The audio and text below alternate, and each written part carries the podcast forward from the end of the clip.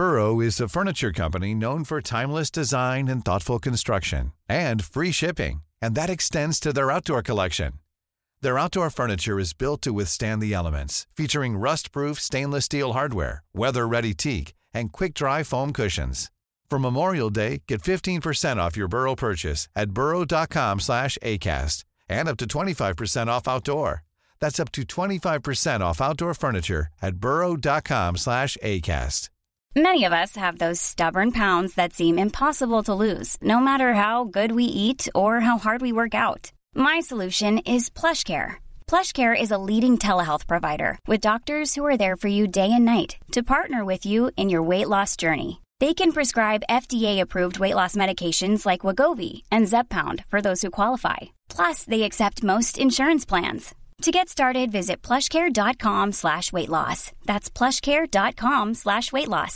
Hiring for your small business? If you're not looking for professionals on LinkedIn, you're looking in the wrong place. That's like looking for your car keys in a fish tank. LinkedIn helps you hire professionals you can't find anywhere else, even those who aren't actively searching for a new job but might be open to the perfect role. In a given month, over 70% of LinkedIn users don't even visit other leading job sites. So start looking in the right place. With LinkedIn, you can hire professionals like a professional. Post your free job on linkedin.com/people today.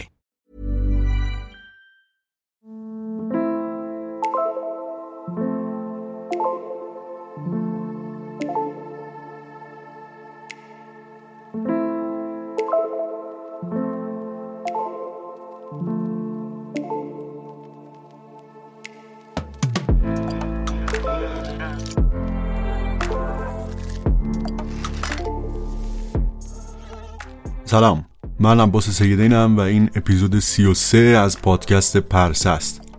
تو پادکست پرسه من از کنجکاویام، گشت‌وگذارام و پرسه هام لابلای کتابا میگم. اپیزود 33 پرسه، بخش دوم از پرونده ریشه های اخلاق، تو شهریور 1401 منتشر میشه.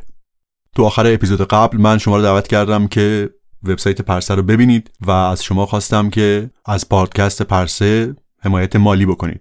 لینک های پشتیبانی مالی از پادکست رو تا آخر مهر ماه فعال میذارم و ممنون از شما که توی این مدت از من و پادکستم حمایت میکنید. این خیلی مایه دلگرمیه. امیدوارم بتونم پادکست پرسه رو با کمک شما با کیفیت خوبی ادامه بدم.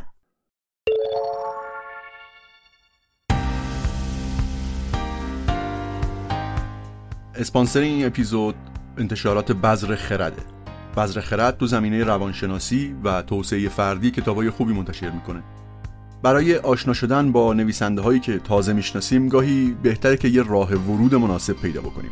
کتاب، مقاله یا یه مصاحبه‌ای که یه طرح کلی از حرف‌های اون نویسنده یا روش فکر کردن و حس و حالش رو به ما نشون بده تا بتونیم با آمادگی بیشتری سراغش بریم. برای همین از لابلای کتابای انتشارات بذر خرد میخوام دو تاشون رو بهتون پیشنهاد کنم.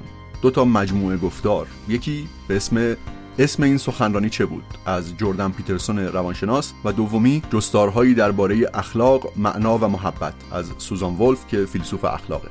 این گفتارها و سخنرانی‌ها از جردن پیترسون و سوزان ولف میتونن یک دریچه و نقطه شروع خوبی باشن تا با دنیای این دوتا متفکر بیشتر آشنا بشید و سراغ بقیه کارهاشون برید. این دو کتاب، یعنی اسم این سخنرانی چه بود مال جردن پیترسون و جستارهایی درباره اخلاق، معنا و محبت از سوزان ولف رو هر دو رو میتونید از وبسایت جیهون تهیه بکنید با آدرس jihun.net.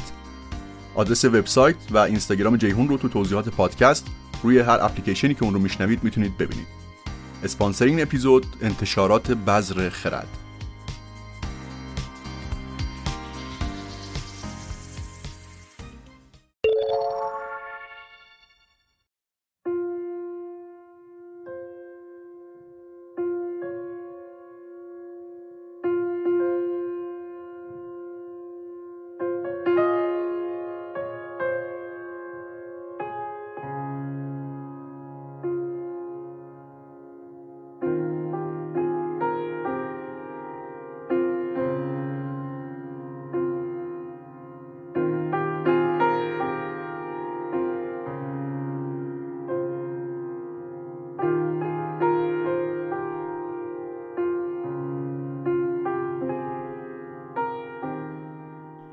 تو اپیزود قبل ماجرای ایموس رو تعریف کردم، یه شامپانزه نر آلفایی بود که مریض بود و داشت میمرد.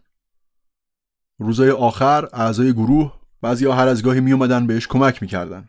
براش از اون کاه‌ها و پوشالایی که شامپانزه‌ها دوست دارن روش بخوابن می آوردن. این رفتار چیزی که ما اسمشو میذاریم همدلی یا گاهی هم دیگر دوستی. لازمه دیگر دوستی اینه که ما اول از خودمون مراقبت بکنیم تا اونقدری توان داشته باشیم که به دیگران کمک بکنیم. مثل هشدارای توی هواپیما که میگن وقتی ماسک اکسیژن تو شرایط اضطراری آزاد شد، اول برای خودتون ماسک بذارین، بعد برای همراه یا بچه یا کس دیگه‌ای که لازم داره. اما خیلی وقتها تو بحث‌های تکاملی وقتی حرف از دیگر دوستی میشه، معیارها انگار یه قدری عوض میشه. بعضی وقتا فقط وقتی کمک به دیگری رو دیگر دوستی میدونن که برای خود فرد هزینه‌ای داشته باشه. این یعنی وقتی میخوایم دیگر دوستی رو توی موجودات دیگه ببینیم، انگار با یک استانداردهای سخت گیرانه تری نگاه میکنیم. اما حتی مثالهای چنین رفتارهایی هم اصلاً کم نیست. زنبورای عسل برای دفاع از کندو مهاجم رو نیش میزنن و خودشون میمیرن، یعنی برای خودشون هزینه داره. شامپانزه ها به هم کمک میکنن تا از حمله مثلا یک پلنگی فرار بکنن. سنجابا با صدا کردن همدیگه رو از خطر با خبر میکنن، حتی وقتی که اون صدا کردن جای خودشون رو لو میده. اما اصلا چرا یک حیوانی باید به خاطر حیوان دیگه‌ای کاری بکنه؟ آیا این برخلاف قوانین طبیعت نیست؟ یکی از مفاهیم پایه‌ای نظریه تکامل ژن محوریه، یعنی کل فرایند تکامل به هدف تکثیر ژن‌ها داره کار میکنه، یا بهتره بگیم کل فرایند تکامل به دلیل تکثیر ژن‌هاست که داره ادامه پیدا میکنه. اگه یه شامپانزه‌ای خودش رو به خاطر یکی دیگه به خطر میندازه، یعنی داره شانس تکثیر ژن‌های خودش رو کم میکنه. پس چرا باید این کارو بکنه و چرا چنین رفتاری باید تکامل پیدا کرده باشه؟ آیا حیونا هم یه کارهایی رو به خاطر خیر بزرگتر و عالی‌تر انجام میدن؟ پس داروین چی میگه؟ بعضیا سعی میکردن این رو با مفاهیمی مثل انتخاب گروهی توضیح بدن، یعنی اینجوری بگن که یک خصلت یا رفتار اگر برای کلیت یک گونه یا کلیت یک گروه خوب باشه انتخاب میشه. اما این درست نیست، چون گروه‌ها به عنوان واحدهای ژنتیکی عمل نمیکنن. تو نخستی‌ها تقریباً تمام اعضای یک جنس، حالا نر یا ماده، در آستانه بلوغ گروه رو ترک میکنن و پا میشن میرن به یه گروه همسایه ملحق میشن. همونجوری که گفتم تو گروه بابونا نرهای جوان گروهشون رو ترک میکنن و میرن. تو بونوبوها برعکس ماده ها جابجا میشن. و البته همونجوری که ما آدم ها مدام بین قبایل مختلف ازدواج میکنیم، تغییر و تنوع و جابجایی ژنتیکی بین گروه ها بیشتر از اونیه که یک گروه بخواد به عنوان واحد ژنتیکی عمل بکنه و چیزی به اسم انتخاب گروهی شکل بگیره. تنها واحدی که شاید بتونه تو یک حدی با اشتراک ژنتیکی عمل بکنه خانواده بزرگه، یعنی برادر و خواهر و بچه های اونا. خب اگه خانواده بزرگ یا اکستندد فامیلی رو در نظر بگیریم، دیگر دوستی یک معنای اولیه‌ای پیدا میکنه. اگر من جونم رو برای کمک به یکی از قوم و خویشام از دست بدم، همچنان کمک کردم که ژن‌های مشترکمون تکثیر بشه. نقل میکنن که آقای هالدین نظریه پرداز تکاملی یه بار به شوخی و وقتی هم یه قدری سرش گرم بود گفته بود که من حاضرم به خاطر 2 برادر یا 8 پسر خاله بپرم تو رودخونه. البته اگه بخوایم حرف هالدین رو دقیق تر بگیم باید تکمیلش بکنیم، بگیم که من حاضرم به خاطر 2 برادر یا خواهر، یا به خاطر 4 خواهرزاده و برادرزاده، یا 8 پسر خاله، دختر خاله، پسر دایی، دختر دایی، پسر عمو، دختر عمو، پسر عمه، دختر عمه توی رودخونه بپرم. چرا؟ چون تقریباً نصف ژن‌های من با هر کدوم از برادرها یا خواهرها مشترکه. 1/4 ژن‌هام با خواهرزاده و برادرزاده‌هام مشترکه و الی آخر.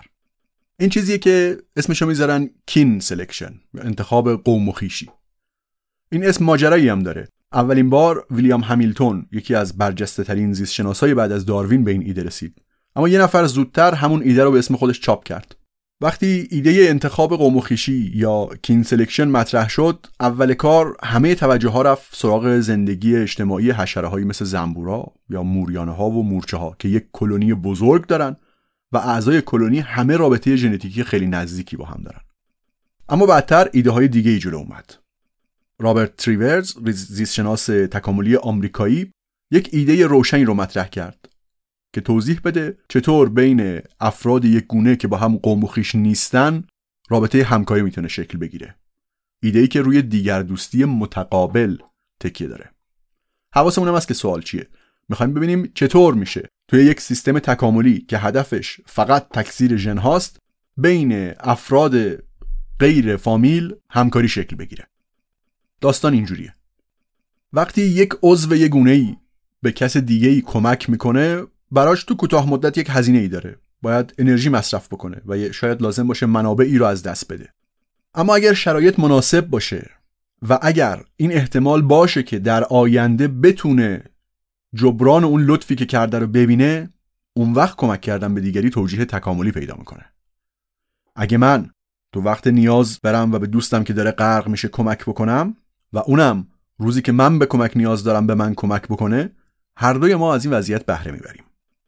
این باعث میشه که دیگر دوستی در شکل دیگر دوستی متقابل یا reciprocal altruism بتونه یک قدم بزرگ از انتخاب قوم و خویشی یا کین سلکشن جلوتر بره.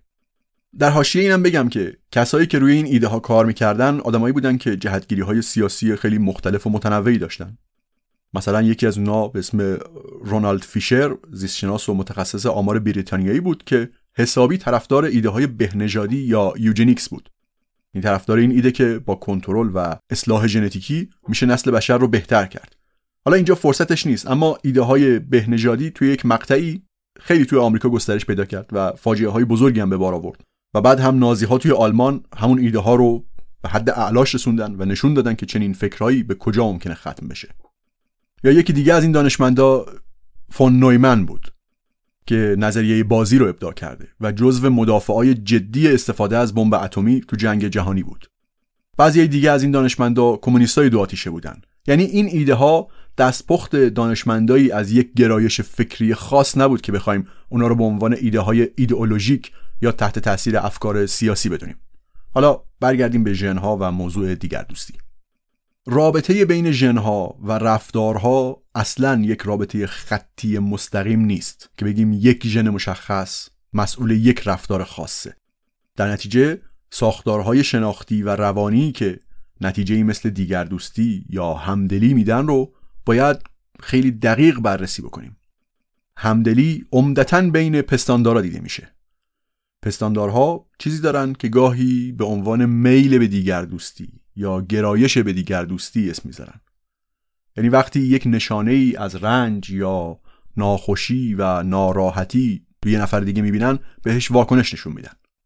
بعضیا میگفتن چون که خود فرایند انتخاب طبیعی خودخواهانه عمل میکنه، یعنی فقط تکثیر ژن‌ها توش اهمیت داره، پس نتیجهش نمیتونه یک چیزی غیر از خودخواهی باشه. اما حتی خود داروین هم تو کتاب تبار انسان یا The Descent of Man این ایده رو مطرح کرده بود که اخلاقیات میتونه مستقیما از غرایز اجتماعی حیوانات تکامل پیدا کرده باشه. داروین هم مثل اکثر زیستشناسا بین خود فرایند تکامل و نتیجه های متنوعی که میتونه به بار بیاره فرق میذاشت. همونطور که از نظر آناتومی میبینیم موجودات چقدر با هم فرق دارن و تنوع دارن، از نظر شناختی و رفتاری هم همینقدر تنوع میبینیم و یکی از مسیرهایی که تکامل توش حرکت کرده اینه که امکان همکاری بین افراد رو ایجاد بکنه و امکان و توانایی دیگر دوستی.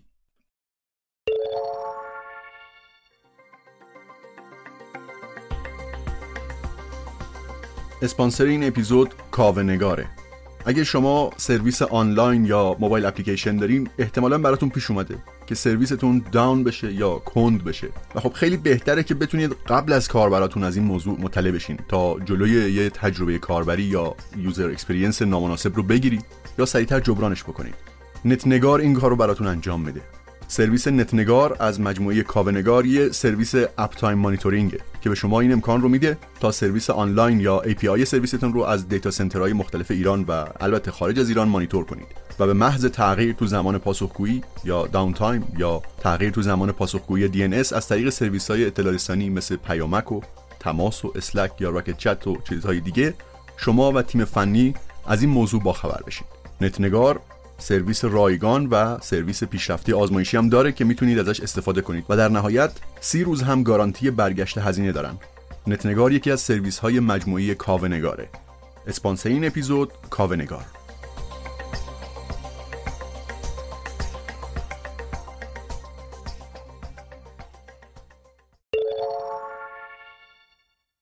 خب یه سوال اینجا مطرح میشه.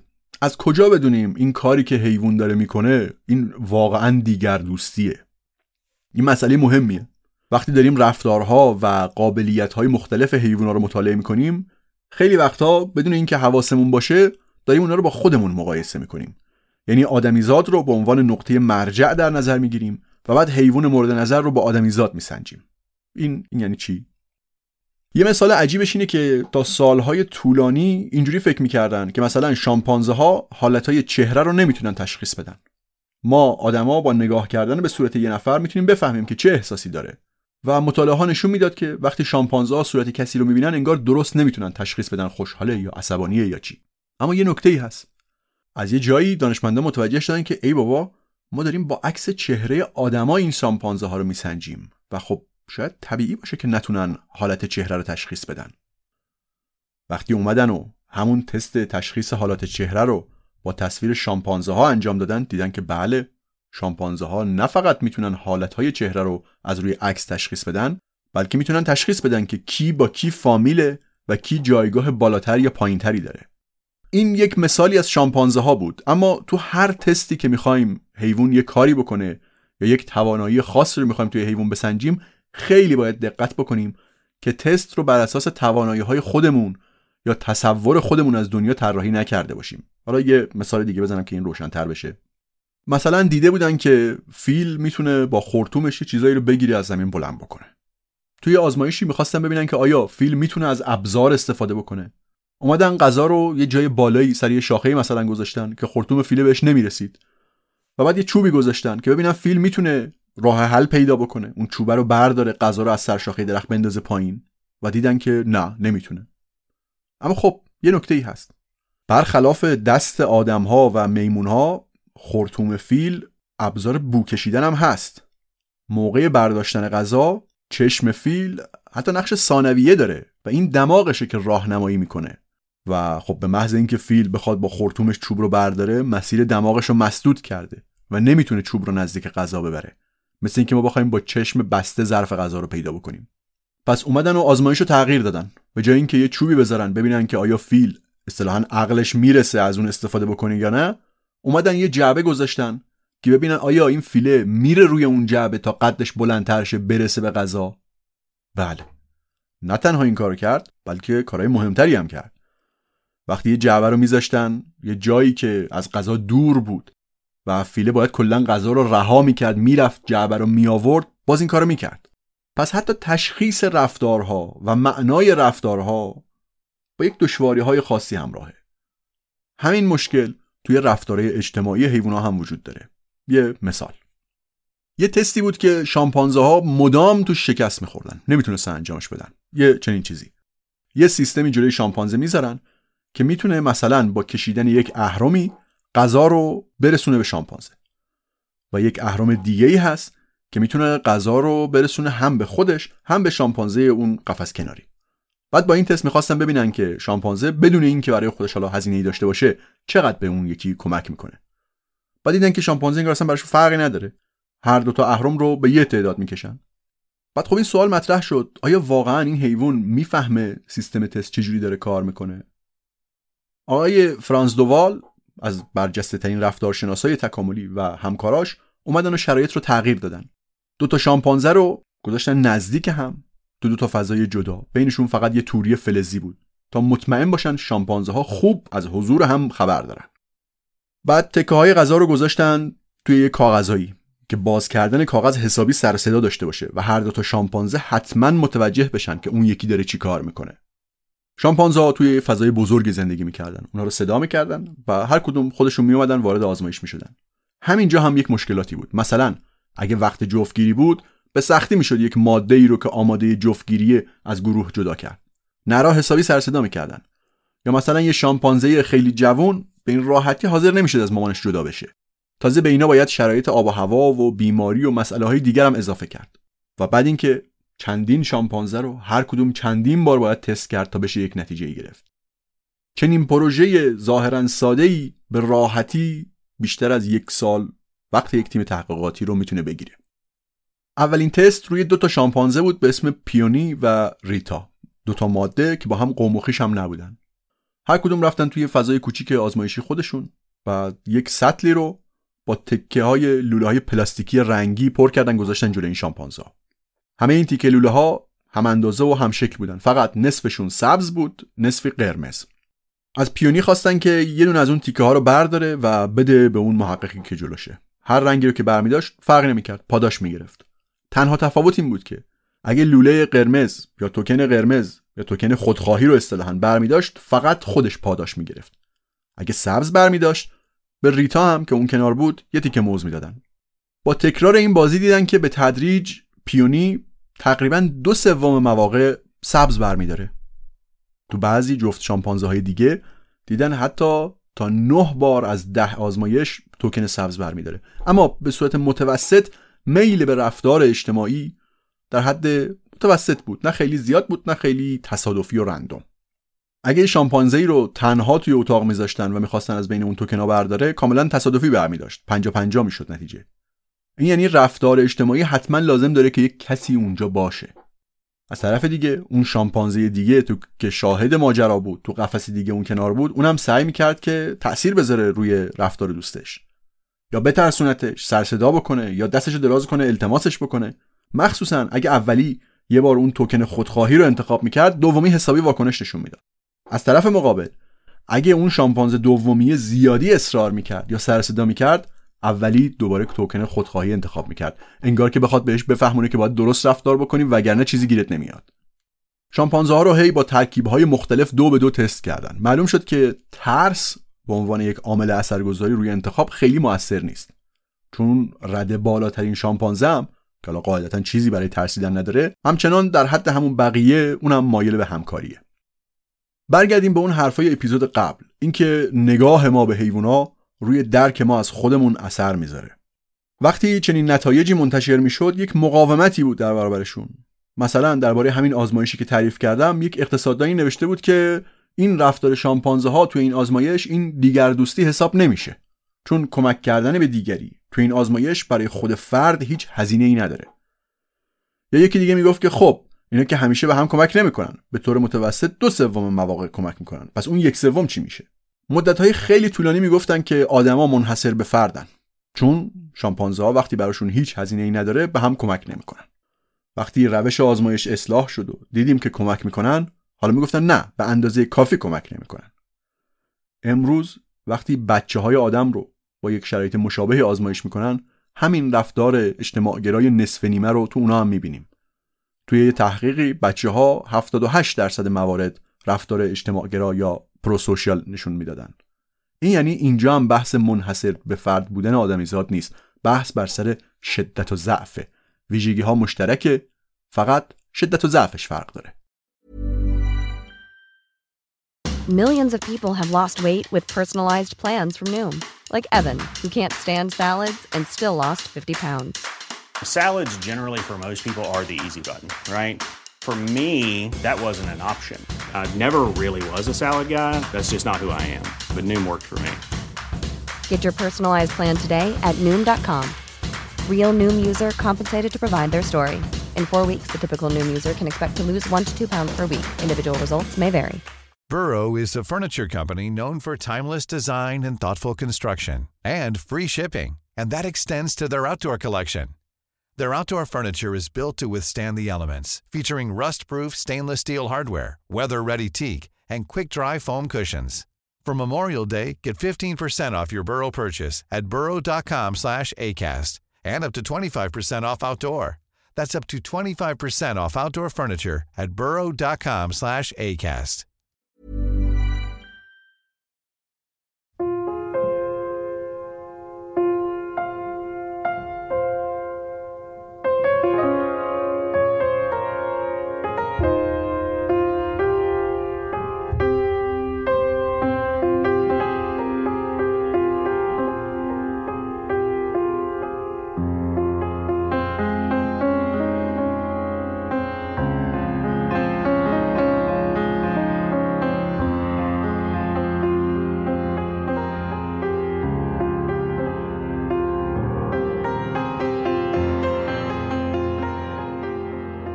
تا اینجا بیشتر مثالایی که زدیم از میل به همکاری بود. رفتارهای دیگه‌ای هم توی حیوانات مختلف می‌بینیم که رد پای احساس‌های اخلاقی مختلفی رو میشه تو اونا دید. توی یکی از کلونی‌های تحقیقاتی یک شامپانزه ماده‌ای بود که این مشکل داشت توی شیر دادن به نوزاداش و چند تا بچه از دست داده بود. بعد از اینکه بچه‌شو از دست میداد یه مدتی افسرده میشد و از بقیه دور میشد. تا اینکه یه بچه شامپانزه یتیمی رو بهش دادن که بزرگ بکنه و یادش دادن که با بطری به بچه شیر بده. کنترل بطری برای شامپانزه کاری نداره، موضوع این نیست. داستان اینه که محققی که با این شامپانزه کار میکرد میگه من این شامپانزه رو هر سالی 1-2 بار میدیدم، اما تا آخر عمرش هر باری که منو میدید کلی ذوق میکرد. این یعنی قدردانی باعث میشه که دین خودمون رو به یک فرد دیگه‌ای ادا بکنیم. باعث میشه جریان کمک کردن و لطف کردن به هم ادامه پیدا بکنه. قدردانی برای گروه و جمعیت و جامعه‌ای که میخواد رشد بکنه کاملا ضروریه. قدردانی اونقدر توی تفکر مذهبی جایگاه بالایی داره که مثلا توماس آکویناس بعد از عدالت به عنوان اولین فضیلت قدردانی رو ذکر میکنه. از نظر اجرایی و پیچ و مهره کارم ما قدردانی رو نه لزوماً با حساب و کتاب بلکه بیشتر مواقع با احساس انجام میدیم و همینم باعث میشه که انجام دادنش راحت‌تر و عملی‌تر باشه. باز اون تذکری که تو اپیزود قبل دادم رو باید یادآوری بکنم. تو این پادکست من میگم که فلان دانشمند اینجوری یا اونطوری تعریف کرده، از یک برخورد شخصیش گفته و گفتم که این تعریف‌ها و حکایت‌ها و خاطره‌ها علم نیست. پس همینجا یه مثال بزنم از اینکه چطور قدردانی و جبران محبت رو میشه اندازه‌گیری کرد. اینو آقای فرانس دووال رفتارشناس جانوری تعریف میکنه. میگه که اومدن توی روزهای خیلی زیادی در طول سال ثبت کردن، اندازه گرفتن که شامپانزه‌ها اون اول صبح چقدر و چطور با هم گرومینگ میکنن، یعنی میشینن و لابلای موهای همدیگه رو میجورن، تمیز میکنن. این گرومینگ یکی از مهمترین ابزارهای معاشرتی بین بیشتر نخستی‌هاست. اینا رو ثبت میکردن، کی با کی رابطه داره، چقدر. بعد عصرا براشون یک برنامه‌ای ترتیب میدادم که با هم اشتراکی غذا بخورن. چه جوری؟ آقای فرانس دووال میگه که ما میدونستیم که مثلا این شامپانزه‌ها ساقه‌های جوون و جوونه‌های بلکبری رو خیلی دوست دارن. 2 تا 3 تا دسته از اینا درست میکردیم و براشون میذاشتیم. هر شامپانزه بالغی میتونست بیاد یکی از این دسته‌ها رو برداره و مال خودش بکنه. تو شامپانزه‌ها به مالکیت همدیگه احترام میذارن. میگه که خیلی زود وقتی یک کسی یک دسته بزرگی از این ساقه‌ها و جوونه‌ها رو برمی‌داشت، دور و برش پر می‌شد از کسایی که می‌خواستن ازش غذا بگیرن. دست دراز می‌کردن، صدا می‌کردن. حتی می‌دیدیم که رد بالاترین نرم دنبال این بود که از اون ساقه‌ها بگیره. تو حیات وحش هم همین رفتارها سر منابع غذایی کمیابتر و خاص‌تر دیده شده. یه کمی که می‌گذشت می‌دیدیم همه دارن از این ساقه‌ها می‌خورن. و بعد ردگیری می‌کردیم، می‌دیدیم که همه یا مستقیما از صاحب اون دسته ساقه گرفته بودن یا غیر مستقیم از کس دیگه‌ای. حالا نکته کجاست؟ میگه که ما قبلا خیلی مفصل اندازه گرفته بودیم که اون روز کی با کی بیشتر معاشرت کرده و بعد متوجه شدیم که یک رابطه‌ای هست بین دسترسی به غذا و اون گرومینگ اول صبح. مثلا روزی که یک شامپانزه‌ای به اسم سوکو یک مدتی رو مشغول تمیز کردن نفر دیگه‌ای به اسم می کرده بود، شانس این که بتونه چند ساقه‌ای از می بگیره مشخصا اون روز میرفت بالاتر. این یک نشانه محکمیه از اینکه شامپانزه‌ها لطف و محبت دیگری رو هم یادشون میمونه و هم جبران میکنن. این رابطه دو طرفه تو جنبه عکسش تو جنبه منفی هم جریان داره. اسم جنبه مثبتش رو میذاریم قدردانی، جنبه منفیش، جنبه عکسش، میشه انتقام، اینکه یادت بمونه کی چه وقتی به کی بدی کرده. یه روش انتقام قطع همکاریه. وقتی به کسی کمک میکنیم و اون جبران نمیکنه ما هم دیگه اون کمک رو قطع میکنیم. مفخوری باعث میشه که رابطه همکاری رو تموم بکنیم. رابرت ساپولسکی یک تحقیقی رو تعریف میکنه که روی خفاش‌ها انجام شده بود. این خفاش‌ها گروهی و نزدیک هم زندگی میکنن. شبا بیرون میرن و معمولا از حیوانات اهلی و مخصوصا احشام یه قدری خون توی اون کیسه گلوشون جمع میکنن، میارن میدن به بچه‌ها. هر خفاشی که برمیگرده به لونه، خونی رو که آورده میده به بچه‌هاش و به چند تا بچه دیگه‌ای که دور و برش هستن. بعد دانشمندا اومدن یه انگولکی کردن این وسط. بعضی خفاشا رو موقعی که از لونه میرفتن بیرون میگرفتن و اون کیسه ذخیره خونشون رو اینو با هوا پر میکردن. خفاش که برمیگشت بقیه میدیدن که او این با یه کیسه پروپیمون برگشته، اما انگار فقط داره به بچه‌های خودش غذا میده و کمی نمیگذشت که بقیه دیگه به بچه‌های اون غذا نمیدادن. مفخوری ممنوع. تو شامپانزه هم میبینیم که اگر کسی توی یه درگیری متحد و دوستشو تنها بذاره، اون دوست سابق هم انتقام میگیره یا حتی یه جایی بر علیه دوست سابقش وارد دعوا میشه. یا وقتی یه گروه 3 نفره بر علیه کسی متحد شدن، بعضی وقتا دیده شده که اون فردی که تک افتاده بود بعداً تک به تک میره سراغ اون مهاجما و تنهایی گیرشون میندازه و انتقام میگیره.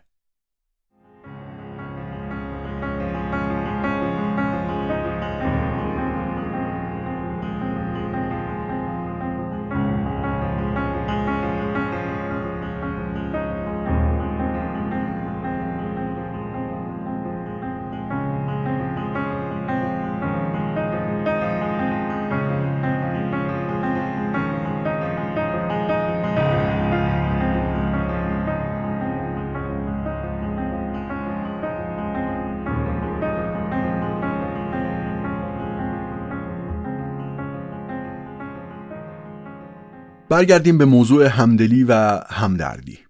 یه کسی رو میبینیم، یه پدر یا مادری رو که داره با بچهش بدرفتاری میکنه و ما دلمون برای اون بچه میسوزه.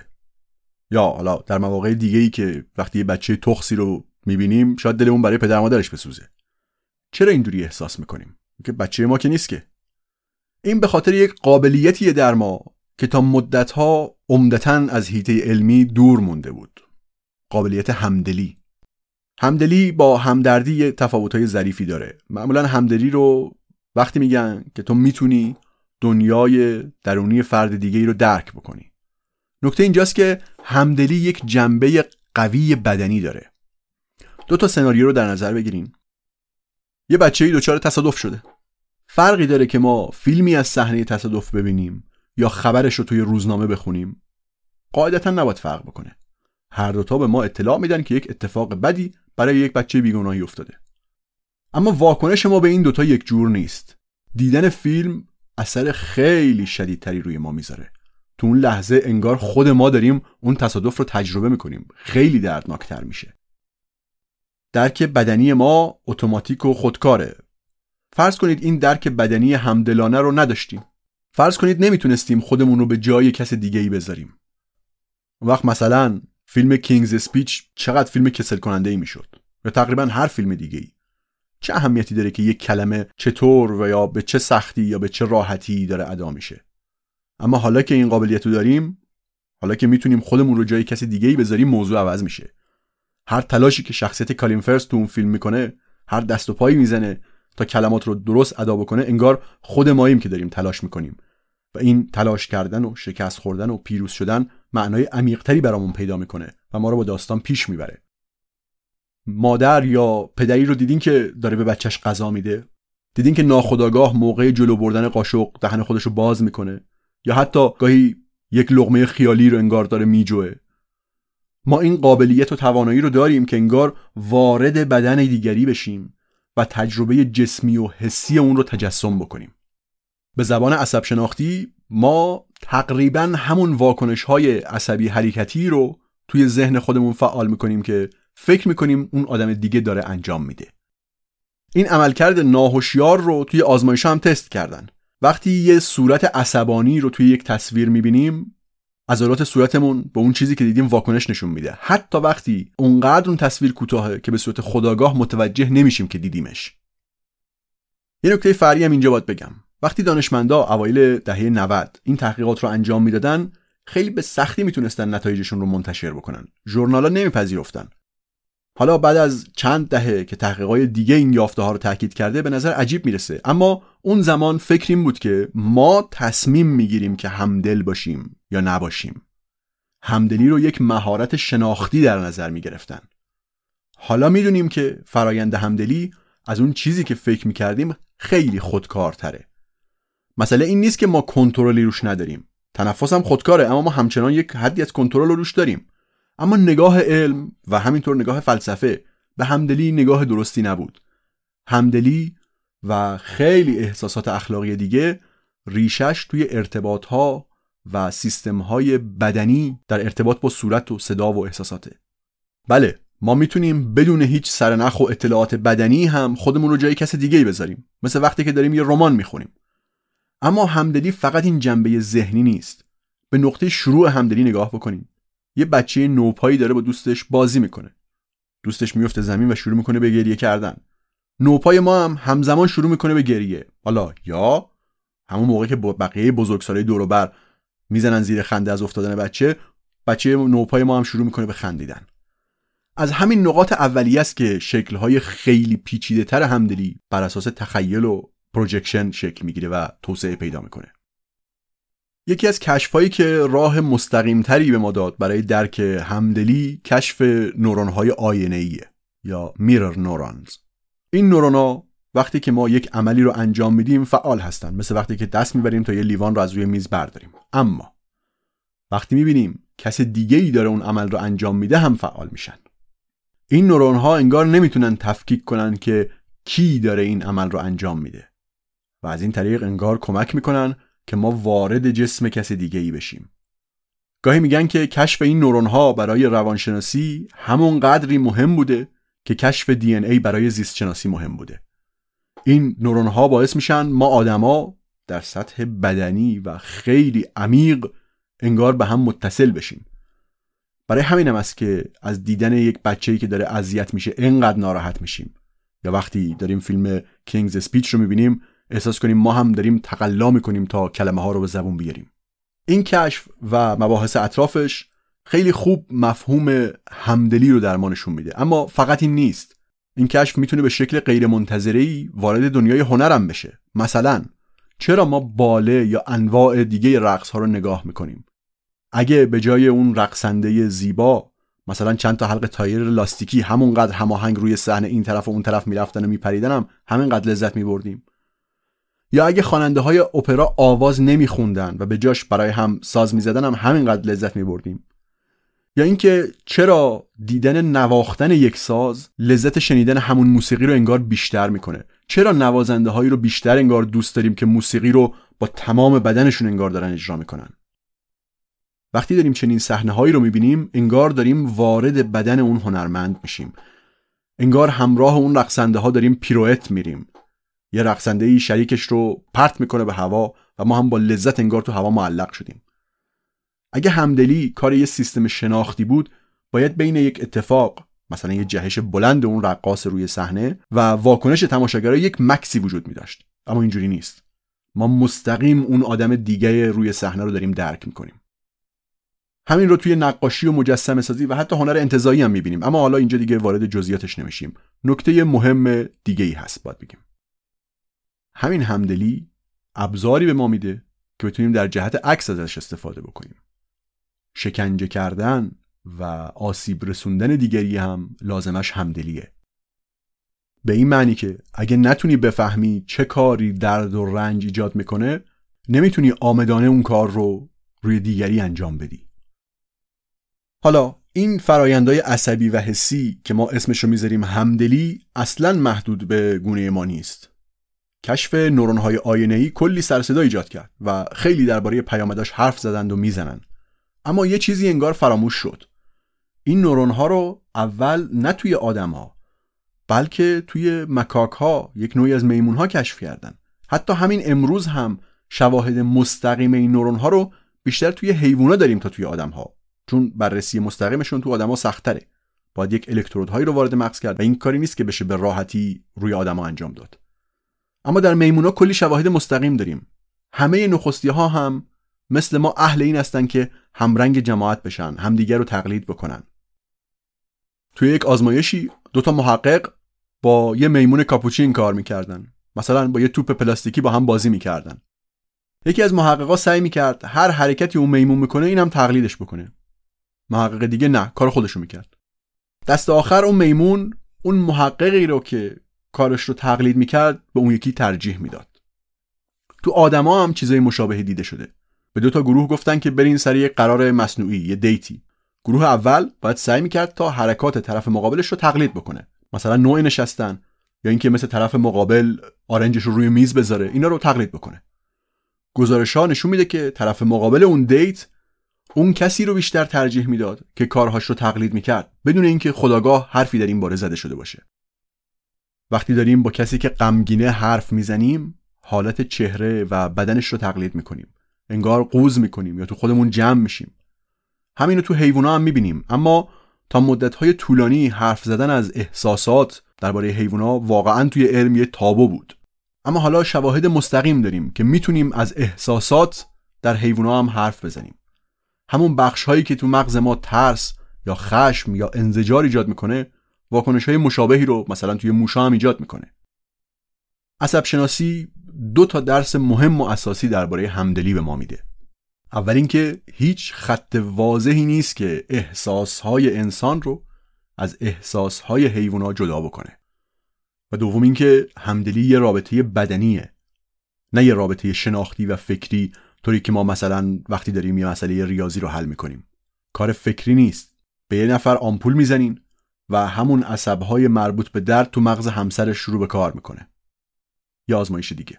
توی یه کلونی شامپانزه ها محقق میومد با یک سطلی توی دستش، میرفت سراغ شامپانزه ها. ته سطل یه سوراخ کوچیکی بود که شامپانزه میتونست از توی اون سوراخ داخل سطل رو نگاه بکنه. اون طرف سطل یه آیپد گذاشته بودن که یه ویدئویی رو نشون میداد. اینجوری میتونستن کنترل بکنن که دقیقاً کی اون ویدئو رو میبینه و کی نمیبینه. حالا چی رو میخواستن بررسی بکنن؟ همون پدیده‌ای که ما آدما هم زیاد میبینیم. وقتی میبینیم یه کسی خمیازه میکشه، ما هم ناخودآگاه دهنمون برای خمیازه کشیدن باز میشه. و اینم میدونیم که افرادی که توی همدلی مشکل دارن، مثل بچه‌هایی که تو طیف اوتیسم قرار میگیرن، این واکنش خمیازه ناخودآگاه رو ندارن. دیدن که شامپانزه ها هم مثل ما آدما همین خمیازه ناخودآگاه رو تکرار میکنن، اما فقط وقتی که اون شامپانزه توی تصویر رو خودشون میشناختن. دیدن خمیازه یه شامپانزه غریبه تأثیری روی اونا نداشت. این نشون میده که مسئله فقط این نیست که ببینی یک دهنی باز و بسته میشه و تو هم خمیازه بکشی. بخشی از مسئله اینه که فرد بتونه خودش رو جای دیگری بذاره. مشابهه به این موضوع رو با شدت و ضعف‌های متفاوت توی انسان‌ها هم بررسی کردن و دیدن که هرچقدر اشتراکات و رابطه بیشتری با فرد داشته باشیم، واکنش‌های مربوط به همدلی در ما قوی‌تر میشه. فرانس دوال یک ماجرای زیبایی رو تعریف میکنه. میگه که توی کلونی شامپانزه‌های ما یک ماده‌ای داشت زایمان میکرد و من از پنجره داشتم اون صحنه رو میدیدم. ماده‌ها دورش جمع شده بودن. اون ماده مادرم پاهاش رو باز کرده بود، ایستاده بود، یه قد خم شده بود، دستاشو آورده بود جلو، پایین بدنش گرفته بود، آماده اینکه بچه رو تو دستش بگیره. بقیه هم کنار و دور و برش جمع شده بودن. بعضی از ماده‌ها، مخصوصا اونایی که خودشون چند تایی زایمان داشتن، شبیه اون وایساده بودن. حتی یکیشون دستشو درست مثل ماده در حال زایمان گرفته بود. وقتی بچه به دنیا اومد همه سر صدا کردن، حتی بعضیا همدیگه رو بغل کردن و اون ماده دیگه هم که مثل مادر تازه وایساده بود، تا چندین هفته مدام دور و بر مادر و نوزاد میپلکید و هی نوازششون میکرد و باهاشون معاشرت میکرد.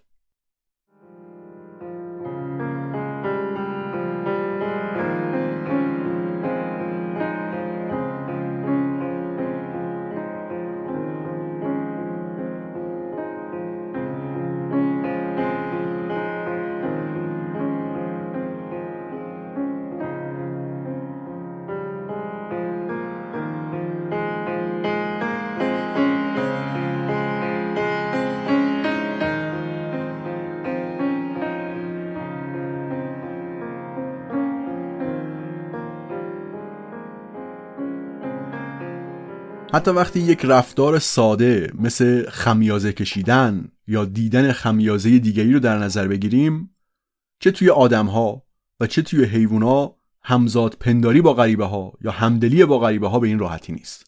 همدلی شدیداً سوگیری داره. اینجوری نیست که آدم بتونه به طور یکسان با همه همدلی بکنه. توی آزمایشی تو زوریخ همین رو بررسی کردن. شرکت کننده در آزمایش میدید که یه نفری شوک الکتریکی به دستش وارد میشه. میخواستن ببینن که به کی بیشتر واکنش همدلی نشون میده. اون کسایی که ظاهرا شوک الکتریکی میگرفتن لباس 2 تیم متفاوت تنشون بود. مثلا شرکت کننده طرفدار پرسپولیس بود و کسایی رو میدید که یا لباس پرسپولیس تنشونه یا لباس استقلال. وقتی یکی از پرسپولیسیا شوک میگرفت، این آدم بیشتر واکنش ناخودآگاه نشون میداد. حتی در مواردی دیدن این که طرفدار تیم رقیب شوک میگیره باعث میشد که واکنش‌های مربوط به لذت توش فعال بشه. حالا اون جمله همسایه‌ات رو دوست بدار رو کجای دلم بذارم. این سوگیری درون گروهی توی همدلی رو خیلی وقت ما میشناسیم. خیلی از احساسات اخلاقی ما سوگیری درونگروهی دارن و این مسئله سازه. سوگیری درونگروهی یعنی در حالت یک کمی شدیدتر تو حاضر نباشی با افراد خارج از گروه به این راحتی همکاری بکنی و تو حالت حادش توی آدما میشه یه چیزی مثل نجات پرستی. یعنی وقتی باور میکنی کسایی که تو گروه تو نیستن دیگه آدم نیستن. تو یک آزمایشی 2 موش رو تو قفسه‌های شیشه‌ای کنار هم میذاشتن. به یک کدومشون یه قدری اسید اسیتیک رقیق میدادن در حدی که یه کمی دل درد بگیره. موشه در واکنش به این سوزش معده خودش یه قدری کش و قوس میداد و موش دیگه تو قفس کناری با دیدن ناخوشی همسایه‌اش اونم واکنش نشون میداد، اما فقط وقتی واکنش نشون میداد که از قبل یک مدتی با اون موش زندگی کرده باشه و بشناستش. دیدن ناخوشی یه غریبه انگار هیچ اثری روش نداشت. یه قدم اگه از همدلی بیایم جلو میرسیم به همدردی. اینکه تو نه فقط احساسات دیگری رو احساس میکنی بلکه میل پیدا میکنی یه کاری براش بکنی. این هم جزو چیزاییه که از قدیم جزو توانایی‌های ما اشرف مخلوقات میدونستن، اما دیگه تا الان باید به این فکر آشنا شده باشیم که نوچ اشرف مخلوقات هم مثل بقیه مخلوقاته، پیچیده‌تره اما از همون نوعه. میل به کمک و تصمیم به کمک کردن هم مثل همدلی، این هم یک تصمیم عقلانی نیست، یک تصمیمی نیست که از سیستم‌های شناختی ما بیاد. نیروی محرکش باز از احساسات میاد. بدون احساسات خیلی بعید بود که ما اصلا سراغ کمک به دیگران بریم. بر اساس تحلیل و تصمیم عقلانی چرا یک کسی باید به خاطر یک کس دیگری خودش رو به خطر بندازه؟ با دونستن نقش احساسات توی این گرایش‌های اخلاقی حالا باید به این فکر کنیم که قوانین اخلاقی توی یک گروه چطور عمل میکنن و بعد سوال بزرگتر و شاید مهمتر، اصلا چرا باید این سیستم‌های احساسی تکامل پیدا بکنن که منجر به چنین رفتارهای اصطلاحاً اخلاقی بشن؟ ما میتونیم دلیل بیاریم که فایده چشم و دست و معده چیه، اما خب فایده احساس‌های همدلی و همدردی چیه؟ چرا موجودات و ما آدم‌ها به نفعمون بوده که انتقام بگیریم یا انقدر میل داشته باشیم لطف و محبت دیگران رو جبران بکنیم؟ چرا این احساس‌های اخلاقی در موجودات تکامل پیدا کرده؟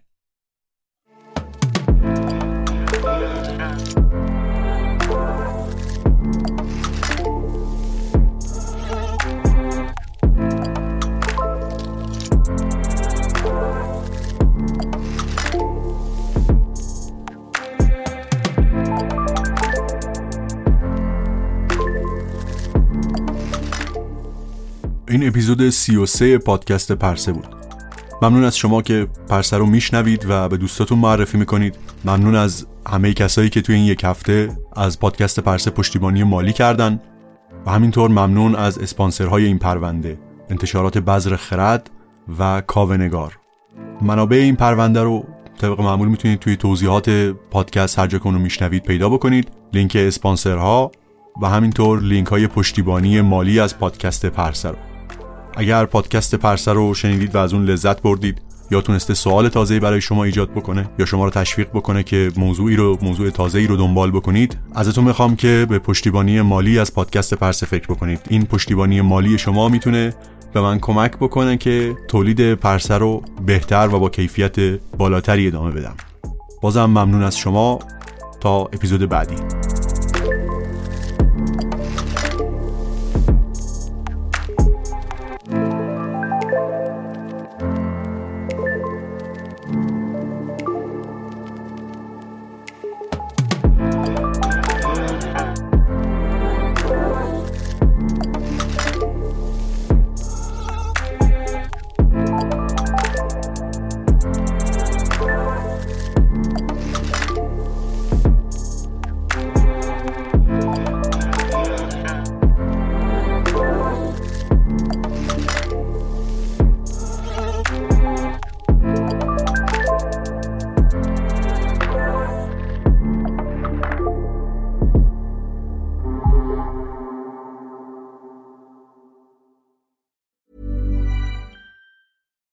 Why don't more infant formula companies use organic, grass-fed whole milk instead of skim? Why don't more infant formula companies use the latest breast milk science? Why don't more infant formula companies run their own clinical trials?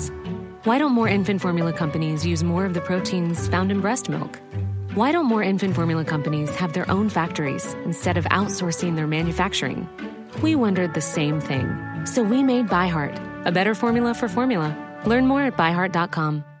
Mom deserves the best, and there's no better place to shop for Mother's Day than Whole Foods Market. They're your destination for unbeatable savings, from premium gifts to show-stopping flowers and irresistible desserts. Start by saving 33% with Prime on all body care and candles. Then get a 15-stem bunch of tulips for just $9.99 each with Prime. Round out Mom's menu with festive rosé, irresistible berry chantilly cake, and more special treats. Come celebrate Mother's Day at Whole Foods Market. Even when we're on a budget, we still deserve nice things. Quince is a place to scoop up stunning high-end goods for 50 to 80% less than similar brands. They have buttery soft cashmere sweaters starting at $50, luxurious Italian leather bags, and so much more. Plus, Quince only works with factories that use safe, ethical, and responsible manufacturing. Get the high-end goods you'll love without the high price tag with Quince. Go to quince.com/style for free shipping and 365-day returns.